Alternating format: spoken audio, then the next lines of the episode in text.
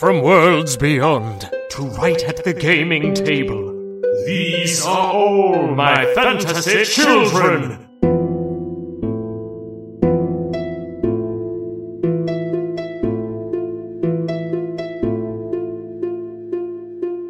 Hey, Jeff.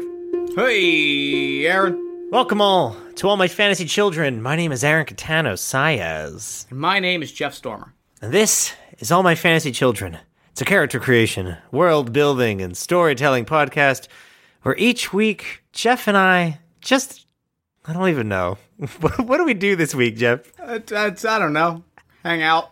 Goof. You know, we get a new couch, we go shopping.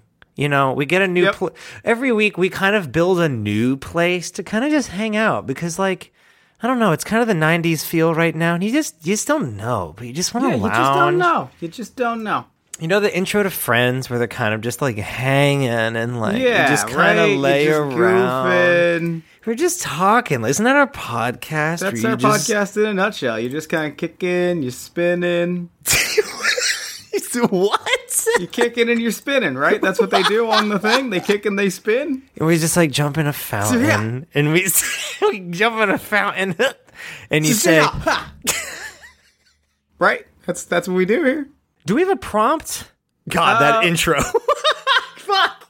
I believe we do. Jumping right in, we have a prompt this week. Uh, the prompt comes from Thousand Heads, and the prompt is the magical library formed of talking, floating obelisks that helps introduce new listeners still getting through the backlog GAC catalog to the basics of the AMFC in time to help them understand the post episode 100 world of fantasy. Yes. We're gonna. Why, why don't we just do that? Let's do it. We are your talking floating obelisks this week, and we are going to help you understand kind of the world of fantasy like a Rose's Guide. Is this a Rose's Guide? This is a little bit of a Roses guide. It's sort of a pseudo Roses guide. It's our it's our episode 101 sort of lore big picture check in to kind of make sure we're all on the same page of everything. We're just going to kind of go over the, the the history of the world and sort of a big picture to make sure we kind of are on the same page of everything. I think it's sort of like when a new season of a TV show starts and they do that thing where it'll be like, uh, like say The Sims. I've been watching a lot of Simpsons again, and it'll be like Mr. Burns, and he'll be like, "Oh, Mr. Burns, you mean the one, the man who runs the radioactive plant that Homer works at? That's Yeah. right, the one and only." So that's kind of what we're gonna do today, I guess. Yes. Okay, so how does one start such a monumental feat? It's a good question. I don't know. Um, we could start. Do you want to start with like a history thing, like we talk about the history of the world and things like that, or is there Yeah. something, or is there anything that you just kind of want to talk about more? You know what I mean? Like, what do you, what do you want to, what do you want to elaborate on, just for fun? Because it can be what we want. Let me think. Let's go over. I want to go over like the history of the world in sort of a very big picture, and sort of like make sure that we're all kind of on the that we're like that we've got like the picture of the world kind of laid out. Like the very beginning, beginning. Yeah, like the whole story from top top to bottom. Okay. Yes, let us start from the birth of the universe through the present, and we'll sort of make sure that all of the major the major lore beats are there, Yeah. and then we can kind of fill in things from there. In the cosmic plane, there are two giant entities known as Ether and Astra, the cosmic sisters. Yes, and they're battling for control of the material plane because there's the cosmic and the material. They have been battling for eternity. Existence is these two sisters locked in sort of ethereal combat. Ether bests Astra, enters the material plane, and upon doing so, splits into five beings known mm-hmm. as the Five. Um, and they're the colors of printer toner because it was 2016 and Aaron was writing on the subway. That is correct. All of that is correct. They're red, yellow, magenta, cyan, and blue. Which, by the way, don't forget to check your toner cartridges, y'all. You know, just Yeah. in case you do a lot of color printing. Think of all my fantasy children. Check your color printer ink. Yes, yes. If you take one thing from this episode, or from this podcast. Yeah. It's check your printer ink and make sure that you, you've got the printer ink that you need. I'd like to also tell you about this is our first sponsorship deal. I'd like to talk to you about Staples real quick. Yeah, let's talk about has been- Staples. Staples has been providing all my fantasy children with uh, office supplies, chairs, and any other podcasting goods, uh, duty free for years now, and we just like to give something back. Jeff, what's Yeah. your favorite Staples product? Oh man, I gotta tell. Well, I, I, I gotta tell you, I am a big fan of the uh, the Signo pen set. Ooh, Uh, the Signo Uniball. Uh, I believe they're the 205s, but I'm not sure. wait, this is real? Yeah, Oh, how do you know that? because I love the Signo pen. Oh, holy shit! Signo 205 Uniball. Signo Uniball. Oh, that's a good pen. Signo Ball 207. It's the 207. They have the uh it's the 207. I I'm a big fan of the color. Like the 205 207 color set. There is the the 7 piece uh, I believe it's actually 8 pens. There are eight Uh, pens in this pack that I'm looking at. Yeah, it's the 8 piece set, the Signo Uniball 207. Uh they're great pens. They're great pens. They leave they're very smooth. They glide on the paper, a lot of color coverage. Big fan. I don't know why you thought that I wasn't gonna have an answer for this, but like I genuinely use these pens all the time, Aaron. Oh, I, I. Do you or do you think this is a fucking game, Aaron? No, I'm sorry, Jeff. I'm sorry, Mr. Stormer. My favorite Staples product is definitely. Don't fucking BS me right now, Aaron. Let's just get back to it, because now I'm mad. Now I'm upset. Why? Because apparently someone's not taking his office supply seriously. Um. Oh, hold on. Oh, Jesus Christ. Um. Um. uh, clicking pencils. Um. so Ethernet. My no. Hold on, Jeff. right, you give me my time. my favorite is the my favorite Staples product is the Pentel Twist Erase Three mechanical pencil number two medium lead two pack. now talk about a god. all right, Ether and Astra. Oh, So, Ether and Astra, uh, Ether has split into the five as after entering the material plane. Yes. And those five work together. They're all friends, and they make a bunch of planets. Um, they make like countless worlds that they watch over as like you know, like lack of a better term, like gods. You know, like Greek gods, where like they are actively you know taking part in their everyday life and providing for their Yes. needs until they get bored and they decide like "Mm, we should like let people chill in their own world let's make a world and it's called fantasy Yeah. and so they become like the magic engine of the world they become the ley lines Yes, they become the ley lines which run underneath the surface of the world and power magic and all sorts of other things. can i ask you a question Yes. Sacrale then Sacrale is a planet in the same universe yeah it's fantasy Yes. does that mean like it's like watched over it was at one point watched over by like the five and then I assume so. I think the five sees all of all of the cosmos. Ta- do they still though Probably. Damn. Okay, that's it's just something I've been thinking about lately with sci-fi stories and us, and I'm like, well, Johnny Orko is just as magic as everyone else. Yeah. Okay, so as the five, they decide to make a game before they become the ley lines, where they're going to leave a magical artifact behind, and the magical artifact will make anyone who wields it like as strong as them, and they all have a representative one. They hide it in the world, and then all the fantasy cultures and races are made Yeah. poof, they kind of just appear. And Arthur and Lumina Dawnspear are made as kind of like a weird contingency plan by the planet to be like, should a demon show up, we have little protectors. So like they kind of like blow up from the dust. Yes. And then this is something you and I have never gotten into.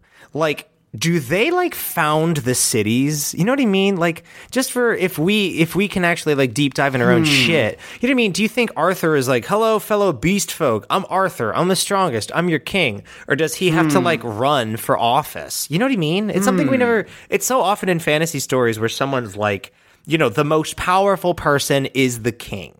The Yeah. most this. But in th- like what did Arthur like save the beast folk from something? They're like, that's our leader right there. Or did he like hmm. build the city? A real good question. Yeah.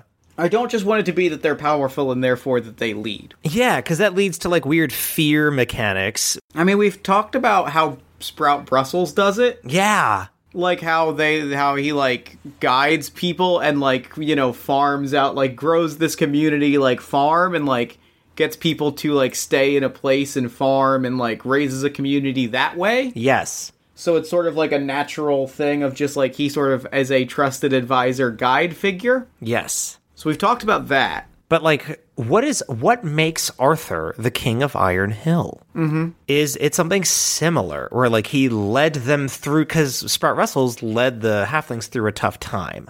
Yeah. Did Arthur do the same? Is it is it a similar story across all fronts, where it's like they became the leader because they literally led them through a challenging era? I think so. Times were hard in the region of Iron, because that region is like a it's like a fuck continent, Iron Hill. Yeah, and it's the like a, city. they're all like they're all kind of like regions and things. Yeah, and the beast people were like spread out or not, you know, to get working together, and Arthur kind of changed all that. Maybe is that it? I think so. I feel like that's the best way to do it. Okay, okay, and then the same thing for Lumina. We'll get to that one day, maybe.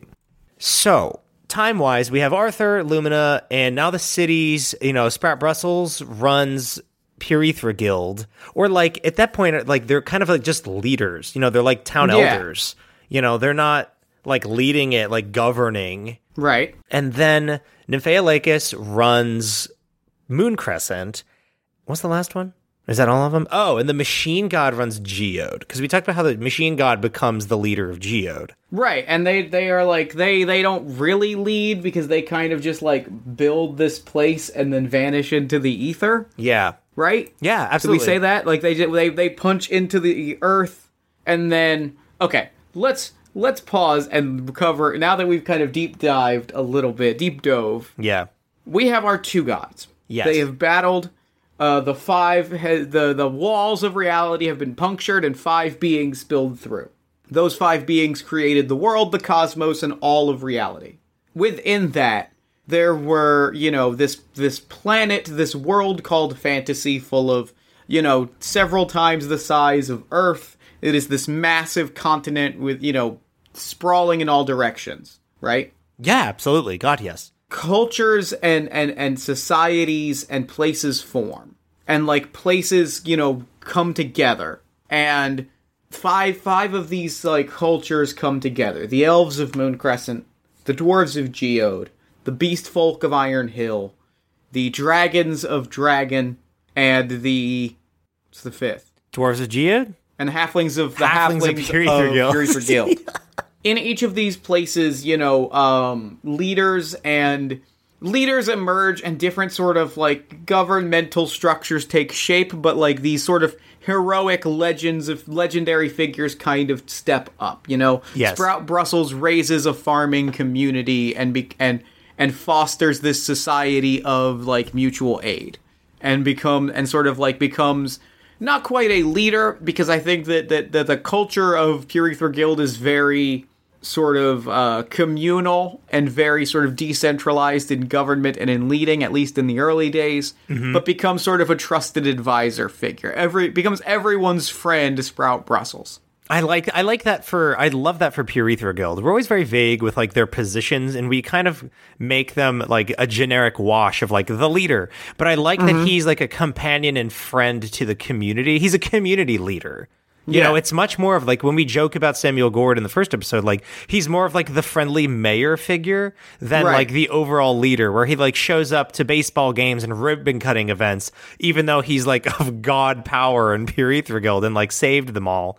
But Right. like he still is that person who will like help you pull your car out of the mud. Yes. And I like that being the the tone of Purethra Guild because then it makes the shift to Samuel Gord era much shittier. Right. Okay, I like that. I like that a lot.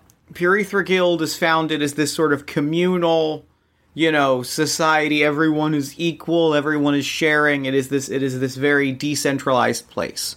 Uh, then we have the elves who are guided every day by the magical by the magical songs of Nymphea Lacus, who is writing letters with her with her magical quill pen, empowered by the god, empowered by the five to give them their every wish, give them a little message that peers into their mind and tells them what they need to hear every day. Yeah. This this society of people hearing what they need spreads out throughout Moon Crescent. The elves are the elves are graced by this, by this this magical message. Yeah, it's Else- it- No, go ahead. Elsewhere, oh sorry, you had a point about the the elves.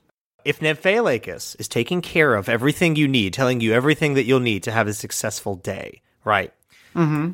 The culture of the elves that we know in, we'll say, modern fantasy quotes would be like, you know, you have each other's back, you lift each other up when you're down, you know, and you always when you're in high tide, you help those in low, and vice. And then when it switches, you you know do the same for your fellow elf. Yeah. Does that happen? That culture come from Nymphaea's passing, or does that always has that always been a thing? I think it comes from her passing. Because it, it tell that tells you a lot about what the city was like in the early days because mm-hmm. we're you know if we're trying to get to the bottom of like what these places because you made a really good point years ago i don't even know if i don't know if you remember this you said that like our show's theme is that like things used to there's an era that we will never go back to that was not the best and mm-hmm. we're moving forward as a planet to like be better you know and we'll yeah. like there's a time that has passed that sucked and we ain't ever going back there you know, and I, I try to think about that all the time when we talk about the cultures of yore, where it's like, you know, kind of what their flaw was as a society and how like it has changed as a result. You know, because we talk about Dragon being like real toxic and competitive. We talk about Moon Crescent is kind of like they're like pampered. You know what I mean? Like they have mm-hmm. they don't have to make decisions for themselves, to be honest. Yeah. And then Geode, you literally have a god giving you everything you could ever want. Iron Hill, you have I don't know what, and then um Pure Ether Guild, I also don't know what their flaw is as well. So let's talk about let's talk about sort of the world that these characters like like we've got the picture of what Moon Crescent was like in the early days, with people getting their letters and you know hearing what they need to hear and very being very comforted by this sort of enigmatic figure off at a distant tower, right? Yes. Yeah, exactly. So where do we want to go next? We've talked about sort of the history of of Pure Aether Guild, the history of Moon Crescent. What? But what is it about Pure Aether Guild that we can't? Oh, is that? I guess that Samuel Gord era is the thing that we'll never go back to. You know, yeah. maybe it's not it's not a plain wash across all cultures. Like Pure Aether Guild had it right the first time, and then it got screwed. Yeah. Okay. So I want to go to Iron Hill. We okay. we have a lot of beast folk characters who live there, and Arthur and Jeremy are these like characters that we've featured in a lot of episodes, but we don't know a lot about the city as a whole. Right. We said in hmm. episode three, like the Big Jeremy one, that like, oh, it's it's Iron Hill because Big Jeremy irons, it's his family's land and stuff like that. And that can be true you know, Trick Smallman could be a prolific fucking figure in in mm-hmm. in the history of Iron Hill, but we don't know a lot, and we can keep it shrouded in mystery. Hmm. You know, that's always an option too. I kind of um, want to get into it. Like, okay. I, if we're talking about the history here, I want to get into some history things. Yeah, and because this is kind of the point of this episode is to hammer out some history things, and then and then we can kind of you know repackage this into some Rose's Guide stuff in in coming coming yeah, weeks or months. Because I I uh, uh, something I just want people to know is that like for to say like how do you make it easier to ingest the backlog? It's like we're still making it. It's not like written down in a tome. It's strictly audio. So like it's either you're like I would have to re-listen to know what the hell is happening.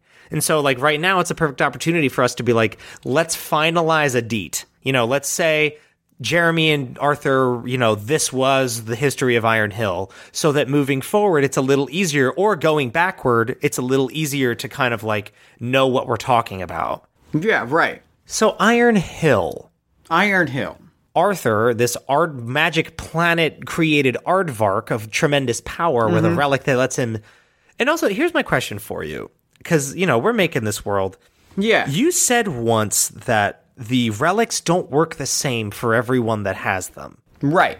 What is what is Arthur's? What does it give him? The spectacles. Does he see everything too? Because Jeremy can see all. Jeremy can see all. I forgot that I had said that, but it makes sense because that ties into how it plays differently, how the hat ties in differently to Callahan, Whiskerman, and to Slip. So, hmm. You know, because we said in this is this is me being I'm gonna be that magic xylophone. This is how I'd love for this episode to play out. I would love for me to be the magic xylophone kid and you are Homer Simpson. Okay. Where I'm like, okay, we said this. Do we want to keep that because we said it two years ago, or do we want to revise it? We can. Um, I like the idea that the artifacts work differently for everyone that wears them. Okay. Because we said in the King's Peace that Arthur saw the Chimera in Yeah. the Crimson Everglade. But we can like he may not have been using his spectacles. He may have just looked out the fucking window. Or it works a little bit like that for him and not like it does for Jeremy sees fucking literally everything. Maybe he can just see real far. or it's just completely different. Hmm. You know, does are Arthur's spectacles like he sees your moves before you make them? He sees into the future. He because you made a really good I point. like that. Yeah? I really like seeing into the future. Oh snap! Because that is some that's some shit. So Arthur's spectacles, how far? I think it's. I think that is unpredictable. I think. I think he sees. Ooh. He sees what is important to come, Oh, or at oh. least pieces of it. Like he can't focus on anything. I don't think he has like scrying. it's like a Jedi dream. I think it's a little bit like a Jedi dream where he just like you know pops on the spectacles and they show him. I don't think he wears them all the time Oh, that's because so I think when he puts them on, they just show him what. Um. it's like the Google glasses. You look and you see an image. Yeah. Oh, okay. I like this. I like this a lot because it's piecing together a lot of things that we have said in the fucking past. When you said that, God, I'm such a fucking nerd for our own lore. It's usually because you said, I don't know if you've ever noticed this, but whenever I harp on something from like years ago, it's always something you said because I'm always like, oh, you said that in uh, there's an episode, Trick Smallman, that Arthur is holding a pocket watch and he's like stressing because he doesn't want to go to battle. So did he see his untimely demise in the glasses beforehand? That's pretty cool. Yeah, like he knew that this wasn't going to go well. But Yeah. does he think he can change fate? Because that's also a key time traveler trope. here's what I, I I like that, and here's what I think it is. I think he thinks he doesn't think he can change the future. He thinks he is powerful enough to change the future. I dig that. it is hubris. It is at that point hubris. He has bought into the hype. Okay, that he can like force a thing to be where he's like, I saw, you know what I mean? Maybe he saw Jeremy dying on the battlefield and was like, I have to do everything I can to keep him safe because we said in episode three that he does save Big Jeremy and then how he dies. Yep.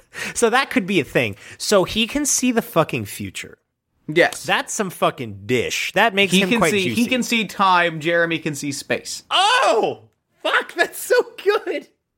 Jeff, that's banging. Fuck. You have just changed so much of this whole story. Oh my god. Oh, that's like that's the lore nerd in me being like, he did it again. okay. So Arthur, oh, like Arthur saw the formation of Iron Hill in like a dream and was like, I just have to recreate what I saw. Right. Wow. Okay, so he really didn't, in typical like how we talk about Arthur fashion, he didn't really do anything. Yeah. Okay, so that's Arthur then. Um, wow, and that's why he's so fucking. I guess, I guess it's part of why he's so like funny, funny, funny, and then it's business time because he's like, y'all, I have seen how things go. And things don't like I'm sure he's seen the fucking dark apocalypse. Like I'm Yeah. sure he's seen lots of things where he's like, you know, enjoy this now because it's not going to be around for very long. Like he Right. might have seen Iron Hill in flames and like no city there, you know? Oh mm-hmm. my God. Okay. That is fucking sick. and that answers how he kind of how he kind of brought a community together and like became their sort of guide and their leader and i think iron hill is a little bit more monarchistic mm. because i think it is him saying like no i can i know like you like don't do that Oh, you're smart. Fuck.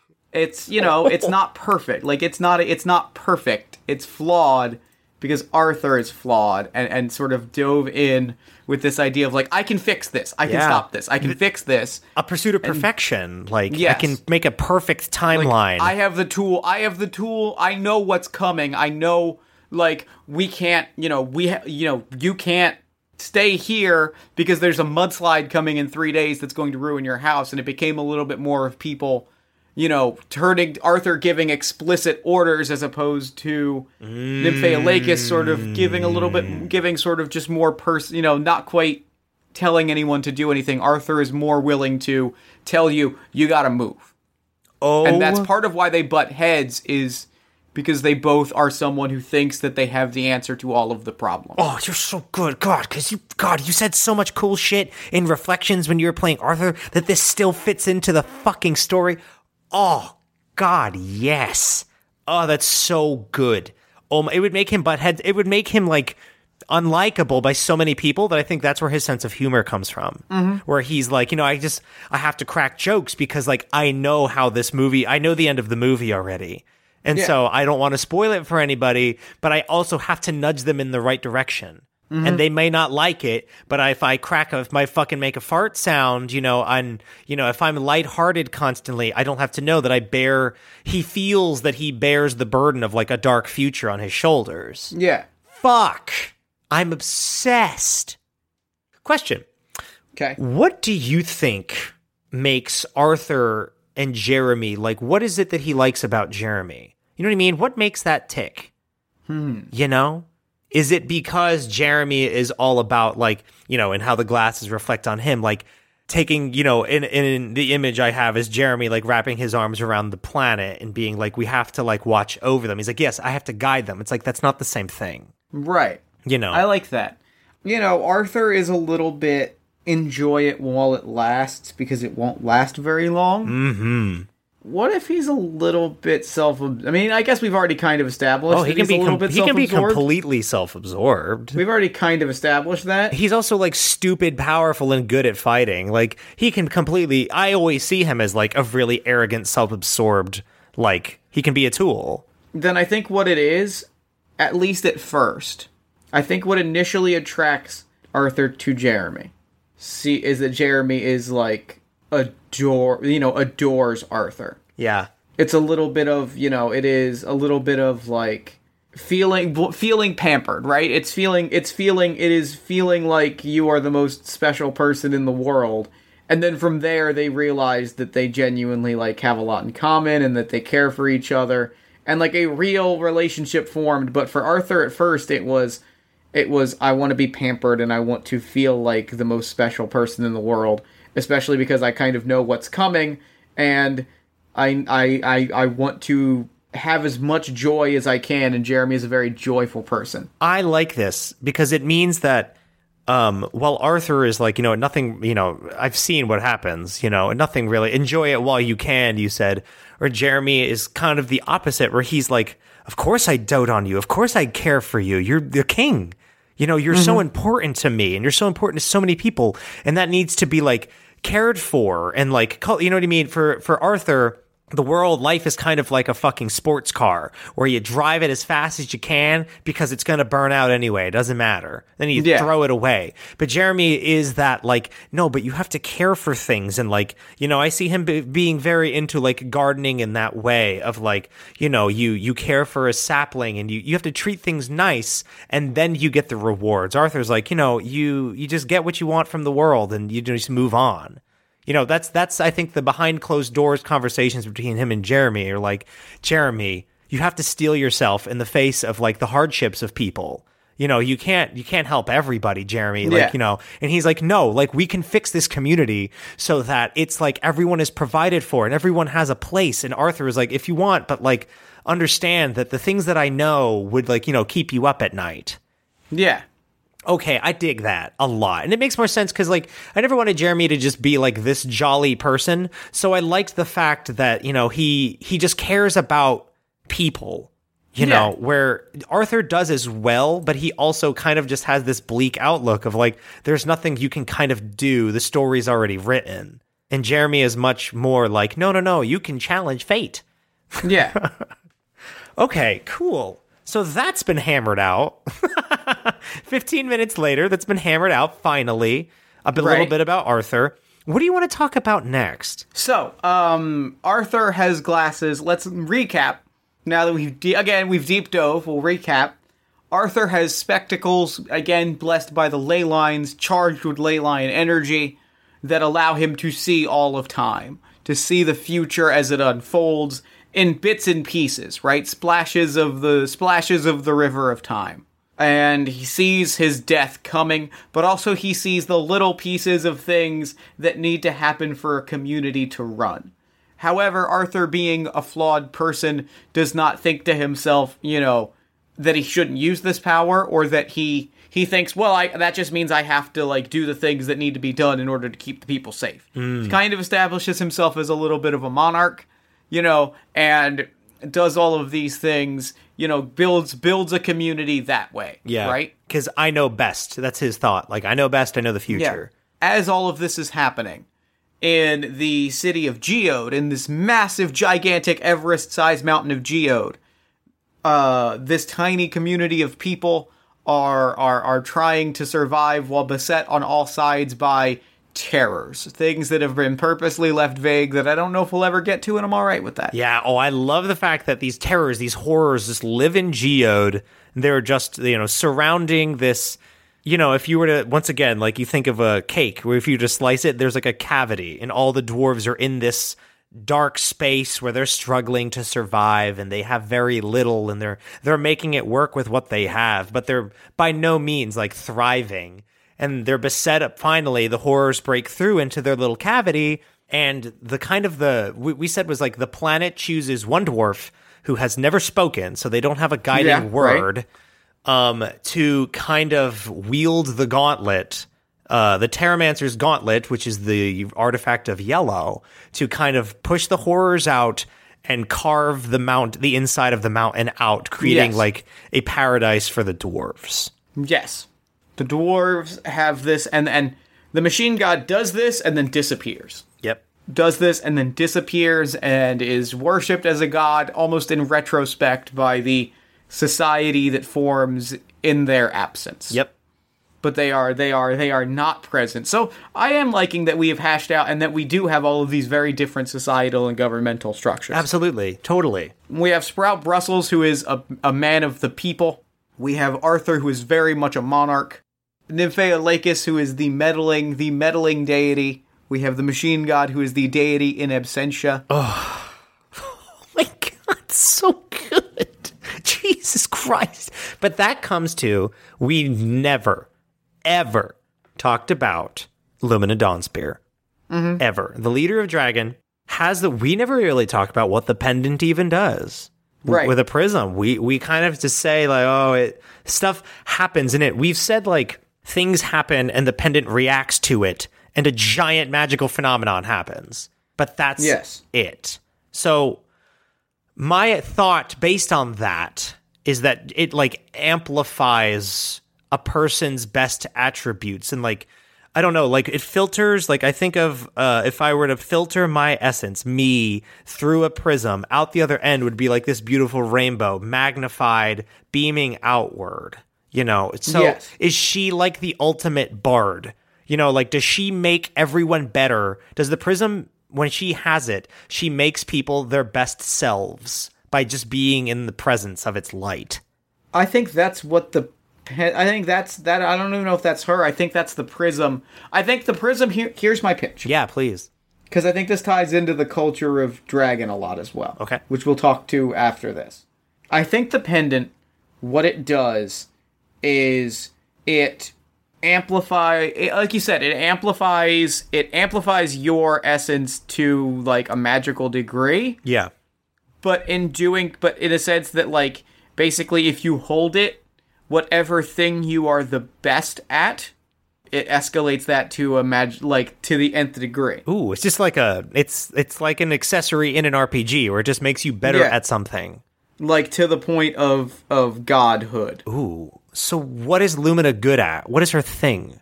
What do we think her thing is? I have had pi- I have had ideas that I pretty much only wrote on. Can I pitch you what I have just thought of for her? Yeah. I always see Lumina Dawnspear sees kind of the world like Neo, like sees um, she sees the world made up of like a tapestry of light and energy, like magic. She sees the fabric of the ley lines in everything. So instead of zeros and ones, she sees like the colors being woven together like a fabric, and she can take and pluck things and change threads as she sees fit. Or is that Okay. too is that too powerful to read Richards' No. son? I think that's I think that's fine, and I think like the idea that she can see these things and build these things, and that's sort of where her power comes from, explains why specifically they built like an indust like a mechanical like super city. city. Yeah, and it's because her like ability to build things is like gigantic and powerful. So she builds better. She builds and she creates and she forges more than anybody. I dig it because it makes me think of her then like as if somebody's sitting at like a loom. You know what I mean? Can like weave fabric, but out comes like a skyscraper, comes like a, f- a futuristic monument, comes like a floating city. You know what I mean? Does she Yes. kind of then like she in a way kind of wills things to be? Yes. That's fucking dope. Love that. And I think like the the sort of structure that I will go for for Dragon, if we're describing sort of how these cities operate and come to pass, mm-hmm. Corporation. Oh, baby. She like appoints people who appoint people because they said that the culture of Dragon for a long time was sort of toxic. You are the best at what you do, and if that is forged from like we have to build this city. Like we have to build structures. There's no, you know, we need to build irrigation to get water. We need people who can engineer things. We need the best engineers. You have to be better. You have to be the best engineer you can be. And that just leeches, like bleeds into every aspect of their life. If it all comes from like her being like, you know, building this city with her magical loom powers and like people just trying to keep up with that. I dig it. I dig it because if someone it's it's that mentality of like if someone is their best at something, I have to keep up with the Joneses. And Yeah. it's this idea that like if we're all doing our best, then we'll all lift each other up. When it really, of course, spirals out of hand and is just like, well, what does it mean to be the best? Am I really the best? I thought he was the best at that. And it's this Yeah. comes a competitive nature and it kind of consumes itself as a Yes. culture. I dig it. And what is what is her deal? Is she nice? Is she mean? Like, is she just? Is she fair? Because you know what I mean. We never had. She doesn't have her own featured episode. She doesn't really have as much. We'll call it liter- literature as the others. So, um, but she's also willed by the. She's another. She's Arthur. You know, she's another Arthur. Like, has no parents. Was just like you know, my mother was Starlight and my father was Shadow type thing. Yeah.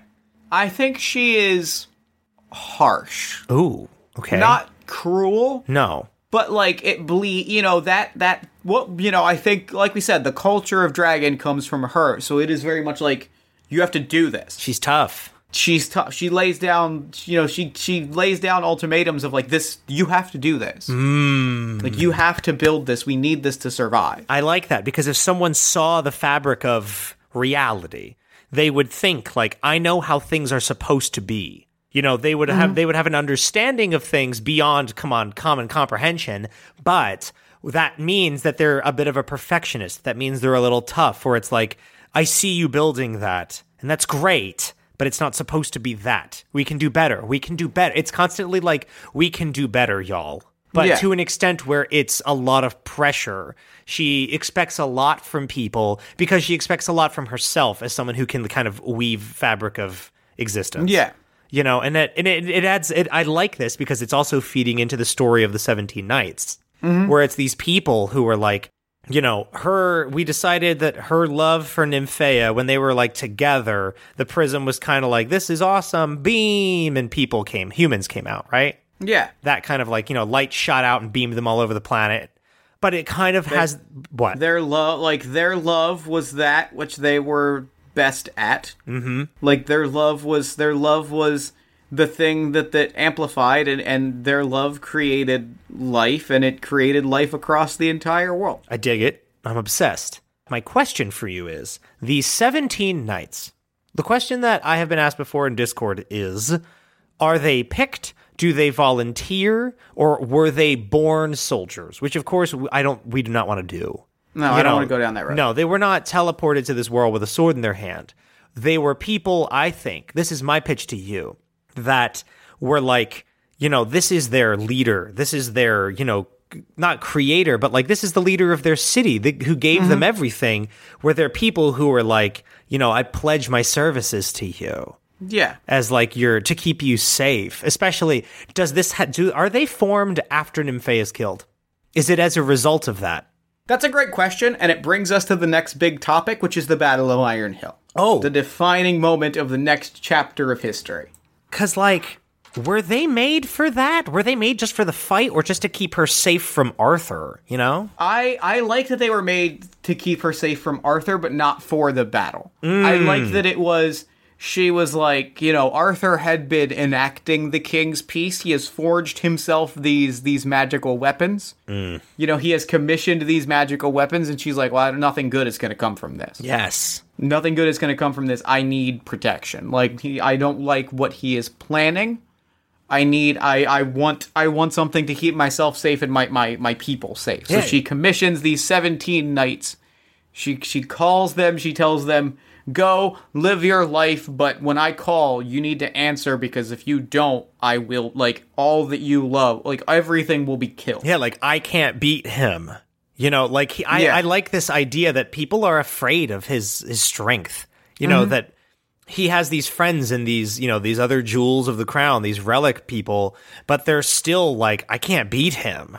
You know, I saw what mm-hmm. he did. Like Nymphaea was strong as fuck. He carved through her like butter. And so after that, I think it like changed the the world where people started like, you know, I'm sure the machine god knew and was like, well, I got to make a robot army in my bunker just in case this motherfucker rolls up because this is terrifying. And it's this I like this idea that the tone of Arthur shifts from like lovable goofball king who sees the future to like Terminator. Mm-hmm. Um so my question is, we talk about it a lot. What caused the Battle of Iron Hill? It's like the million dollar question. Why? Because Nymphaea went to Iron Hill. Aaron, of course, meant Lumina. Mm-hmm. Why? Is it just because she was pissed? You know, like, was she like, you killed my fucking wife? Which is a pretty legit reason, but, like, is that the reason? Like, what happened? Mm. Like, you know, because we. We said in the old school one where it was this fucking terrible myth, but like now we have to stick with the story because that's what it is, mm-hmm. that dragons showed up. Nymphaea, the 17 Knights of Dragon, and fucking robots, human bots, show up to Iron Hill and fucking attack. Like, what mm-hmm. do they want? Do they want to sack the city? Do they just want to kill Arthur? Like, what the fuck happened? Are we ever gonna know? I don't know.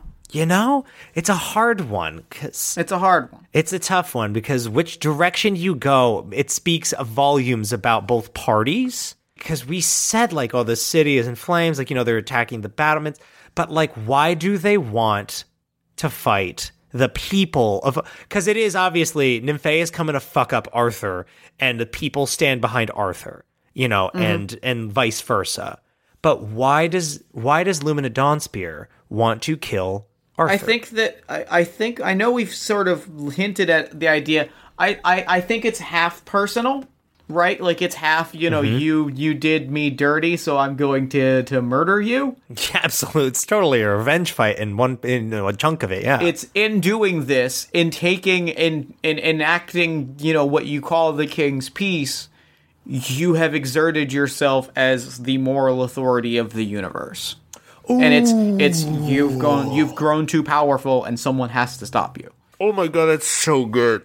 It's like we said, where Lumina, I think, was the only one that was like, this era mm-hmm. has to end.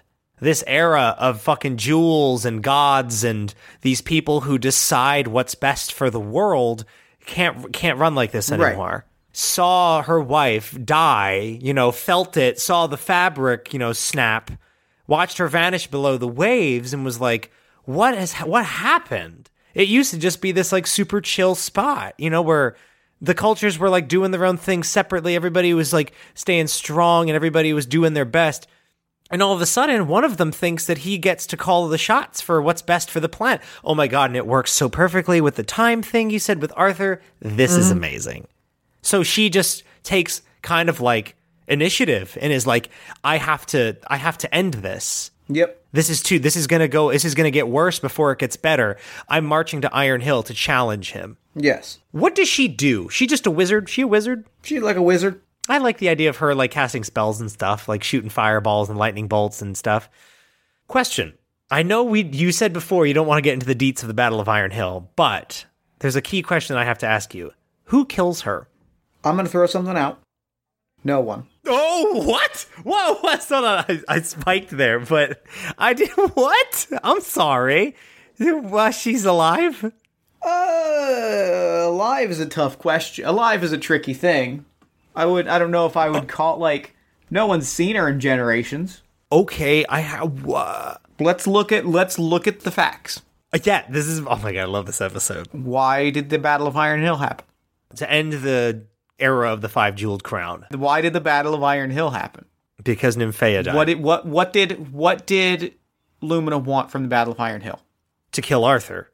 And she did it. Oh. When uh, she, Arthur falls, and she just is up. She just upends into the like into the sky Well, and is gone. And it's just like because you know she has now done what Arthur did. She knows it. She knew that this was. She knew that she was crossing the same line Arthur did, but she won. She won the fight and simply said, "I can't," and said, "I've gone too. I have now gone too far. I'm not going to like you know. I she does. She she she lives somewhere. You know, oh. she is powerful enough that she can weave her own immortality if she wants." oh. But she doesn't want to be around anyone. She doesn't. She's she is she's like I've I am no longer the leader. The era is over, and with it, I am with Yeah. it. I am simply walking into the fog, like I am floating into the the fog above the ocean, and who knows? Maybe I think I I think she's still out there somewhere, looking just just watching and weaving. I love I love the idea that like I'm part of an I'm part of an era that I no longer I you know I have no place here anymore. If I stay in this, you know, if I stay in this, I'm part of the problem. I'm am, part of the I am issue. now Arthur, and I'm going to do what Arthur should have done and just go away. wow. I think she. I think she. She. She drops the the prism pendant, casts one final spell, and just fades into the fog. Can I give you a picture of what that looks like? Yeah. So the Battle of Iron Hill is raging on. You know, countless robot corpses are just riddling this open field of green. The knights are clashing with the knights of Iron Hill. You know, magic is flying, marbles and pieces of grass. Music is playing from B sharp. It is absolute chaos. Delta, the fiercest warrior of the 17 Knights of Dragon, shoots a crossbow meant for Big Jeremy. Arthur dives in the way, takes the bolt, dies. Big Jeremy takes the glasses. Is it in that space that Lumen is like, it's done? Mm-hmm. You know, it's it's over. She sees the she sees his thread snap. You know, it's cut, and then Yep. she's like, "All right," and that's it. And she what like floats into the fucking sky, or just like disappears in a fog. I like I like. Okay, can I give you an image for Yep. what it looks like? Jeremy is holding Arthur. Arthur is, you know, he's, he's bleeding, he's hurt, he's dying, he's been poisoned. His arm, Jeremy is looking down at him. She's like, Arthur, are you okay? Like, Arthur, talk to me, look at me. Arthur's eyes never leave the other direction. He's looking straight ahead, and his hand reaches out. Lumina walks toward, reaches out her hand, and turns to cloud and just turns to mist as he fades away as well. Yes. I dig this. And seeing Arthur die, not seeing the person responsible for this war, Jeremy loses his shit, kills everybody. Mm-hmm. I am digging the fact that we're finally get like we said a lot of shit in this show. That's like the history and like it's good to get like actual details of like what happened. What we're figuring out what roles major historical event like historical players played.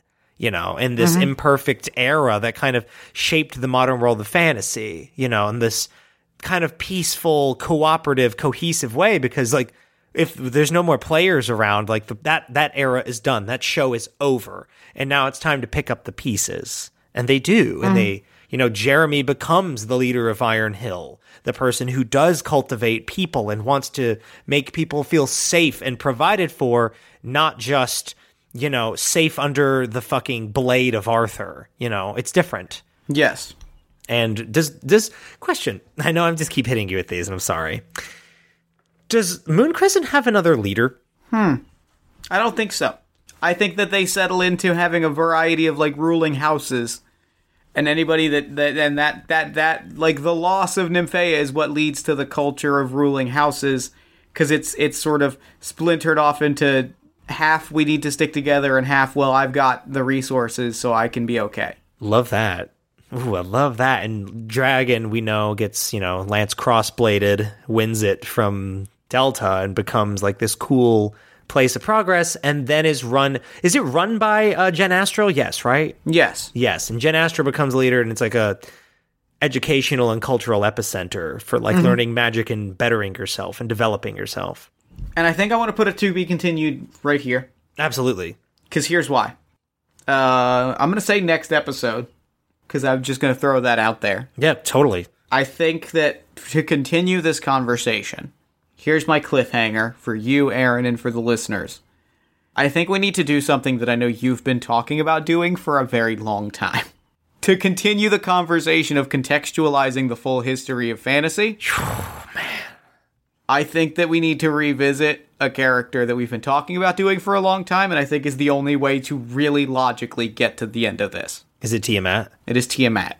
Yes. I think we I think we have to I think that has to be the next chapter of this. Yeah, absolutely. Is to actually now that we have all of this laid out, lay out that full story and tie all that into everything. It's the first and only one where we kind of develop an essence of like time passes, and when she comes out of the ice, it's different, and then she changes things again. It's like the first one we involved a timeline, and I think if we bring her story into our modern lore and quote canon, you know, we can really get a better picture for like if you really want to know what this world is and the history of this world that's past all we have is oral tradition, you know, uh Tiamat I think is truly the key. So let's do that. Oh, you're right. smart. Fuck. To be Um, continued. To be continued. Do we have to do all the post show stuff? yeah, Yeah, let's do all the post show stuff.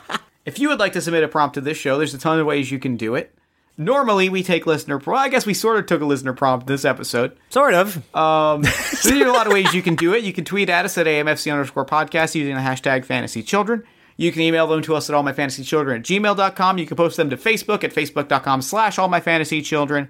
You can post them to our Discord at bit.ly slash AMFC Discord. Or you can go to allmyfantasychildren.com. Yeah, while you're there, be sure to check out our Wikipedia page, our Bandcamp, where all the music from the show is. Um, and jump into our Discord channel and come hang out with us. Like we are in there and we like, if you want to talk about the show, if you want to talk about just fun stuff, you know, I pretty much live in there constantly like some kind of ghoul and I'll be ready to chat you up. Yes. Oh God, Jeff has a second podcast. What am I, what am I doing? Acting like I don't know what I'm saying. Jeff has a second podcast that you should be listening to because it's like I will say it's one of the best resources that you can have in learning tabletop games. That's real talk. Party of One is an actual play focused on two player role playing experiences. Every week I sit down with a friend. Uh, we play a two player game, we share some laughs, a few tears, and we have a really great time.